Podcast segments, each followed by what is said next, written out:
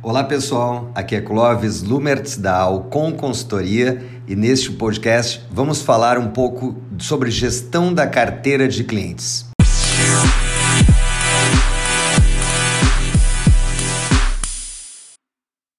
Todos nós sabemos que as empresas hoje estão centradas em resolver os grandes problemas inerentes à sua competição. Este cenário que a gente está vivendo, marcado por muita instabilidade, insegurança, oscilação, quer seja na questão toda de mercado, de fornecimento, de câmbio, de Covid com abre e fecha dos estabelecimentos e canais, nos obriga a repensar de que maneira a gente vai buscar o crescimento quer seja por campanhas específicas, uma mudança no processo de negociação, mas todos os caminhos apontam pela solução na construção de uma estratégia centrada e focada no cliente. Para isso é importantíssimo a gente seguir determinados caminhos. Elementos importantes dessa estratégia são colocar o cliente ao centro, entender todos os nossos processos internos e os pontos de contato da jornada desse cliente em contatos com a nossa empresa, desenvolver atuação técnica e comercial, conhecer e envolver o cliente no nosso relacionamento a partir da compreensão das suas personas. Isso exige que a gente domine as estratégias, as políticas e se crie um padrão de abordagem que seja utilizado por toda a companhia na forma de manter esse cliente fidelizado, retido e comprometido com o seu próprio desenvolvimento dentro da empresa. As questões centrais que envolvem, então, portanto, essa definição de como nós vamos atuar com a nossa carteira vão passar sempre pela leitura da, do grau de reciprocidade. Existe um estudo mundial que aponta que, em média mundo, num pareto universal, 70% da carteira de clientes contribui com alguma coisa na casa de 5% de todos os resultados, a soma da massa de resultados de uma empresa e tomam na contraposição 70% do tempo de atendimento. Em média mundo, esse Pareto aponta que apenas 5% dos nossos clientes trazem 65% da rentabilidade e tomam na correspondente 5% do nosso tempo. Essa pirâmide, portanto, é uma pirâmide invertida. Muito embora a gente saiba que temos muitos clientes de baixa rentabilidade, eles tomam muito tempo no atendimento. Havia uma leitura há um tempo atrás de que para se corrigir isso era necessário fazer um trade-off, ou seja, escolher-se clientes para serem é, higienizados da base, ou seja, a gente focar naqueles clientes de alta rentabilidade. No entanto, essa curva do Pareto ela aponta que uma vez que você faz um trade-off da base dessa pirâmide, sempre a base remanescente cai e tomba na mesma proporção. Antigamente se tratava de uma proporção 80-20, hoje já se chama de 70-30. Ou seja, não faz sentido descartarmos clientes sem antes observarmos quais desses clientes podem ser melhorados no nível de relacionamento colaborativo. As forças de vendas, as equipes comerciais, de uma maneira geral, entendem muitas vezes essa questão do relacionamento como amizade. E essa questão toda ela precisa ser rediscutida e ressignificada na empresa. Na verdade, nós precisamos aumentar o nível colaborativo dos clientes conosco.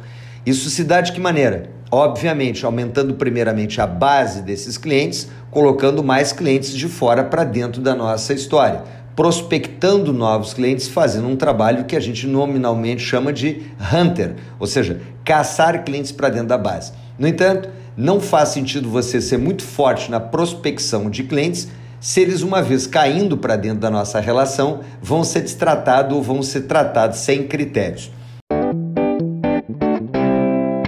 A matriz, então, portanto, sugerida, que temos adotado aqui na consultoria, nos nossos projetos de inteligência de execução comercial, envolve uma leitura em um quadrante definido por dois vetores, um vertical e um horizontal. Imagine você, então, portanto, que se estabelece uma linha vertical na qual se distribui os nossos clientes por nível de volume de relacionamentos, ou seja, faturamento ou unidades vendidas. Dentro desse racional vertical, nós definimos então um número X, acima do qual os clientes têm alto valor e abaixo do qual eles têm baixo volume, definindo dois níveis, alto volume e baixo volume de transações com a empresa. Da mesma maneira, no eixo horizontal, há que se definir critérios de fidelidade, de reciprocidade, que vão envolver, por exemplo, o mix, a lealdade, a margem de contribuição desse cliente, o quão relevante ele é numa estratégia para se definir um market share, o quão relevante ele é como referência e reputação para abertura de novos clientes. Nesse eixo horizontal, portanto, a gente define pontos e esses pontos vão de zero a 100 pontos por uma ponderação e pelas faixas de variação de cada um desses critérios. Deste modo, com um corte horizontal e um corte vertical, nós definimos as carteiras de clientes ou de canais em quatro grandes grupos. Os clientes que têm alto volume e alta aderência à nossa estratégia, definimos de quadrante blindagem. Aqueles clientes que têm alto volume, no entanto, baixa adesão, são clientes muitas vezes grandes e oportunistas, que têm a tendência a derrubar as nossas margens pela pressão e barganha nas negociações. Os clientes pequenos, da mesma maneira, se dividem em duas colunas.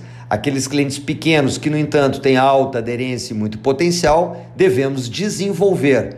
E aqueles clientes que são pequenos e têm baixo volume, nós precisamos identificar, melhorar e até, talvez, quiçá, a gente fazer um trade-off. Essa distribuição por quadrantes permite identificar quem são os nossos clientes limítrofes, aqueles que são priorizados numa disciplina e num direcionamento de execução diferenciado. Mas todos os nossos estudos, já tendo implementado essa matriz, mais, mais de mil empresas, nos apontam que, independente do segmento, todo caminho se dá pela retenção dos clientes advinda da lealdade e da reciprocidade. Ou seja, o aumento do movimento da empresa a partir das suas equipes, de toda uma estrutura de atendimento, de compreensão das suas tipologias, personas e jornada, é importante que se transforme num trabalho de reciprocidade advinda da lealdade. Isso, em outras palavras, quer dizer quanto mais se trabalha a adesão estratégica no eixo horizontal, maior o impacto sobre o crescimento de volume no eixo vertical. Isso, de uma certa maneira, nos ajuda a entender a distribuição da nuvem dos nossos clientes e canais e trabalhar no sentido de fazer com que essa nuvem caminhe para os quadrantes de alto volume e de alta aderência estratégica. Como que se pode garantir, de uma certa maneira, a reciprocidade? Imaginando que nessa matriz você tenha quatro tipologias, portanto, nos quadrantes, Quadrante que a gente denomina de A1 são clientes de alto volume e alta adesão. Clientes A2, alto volume e baixa adesão. Clientes B1 são clientes de baixo volume, no entanto, alta adesão e potencial. E o clientes B2, aqueles que têm baixo volume e baixa adesão, são clientes pequenos e que não têm potencial crescimento.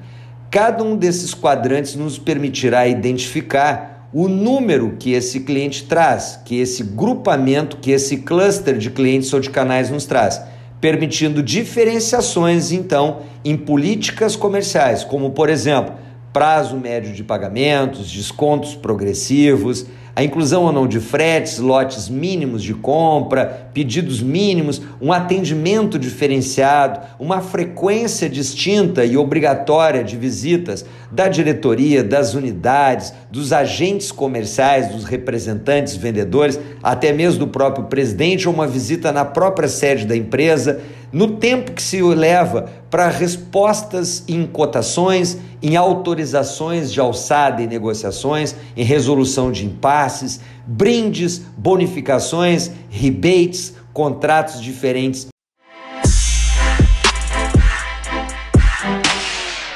Ou seja, a lógica de uma estratégia centrada no cliente como forma de garantir o crescimento sempre virá da definição distinta de qual quadrante numa gestão se faz dos nossos clientes.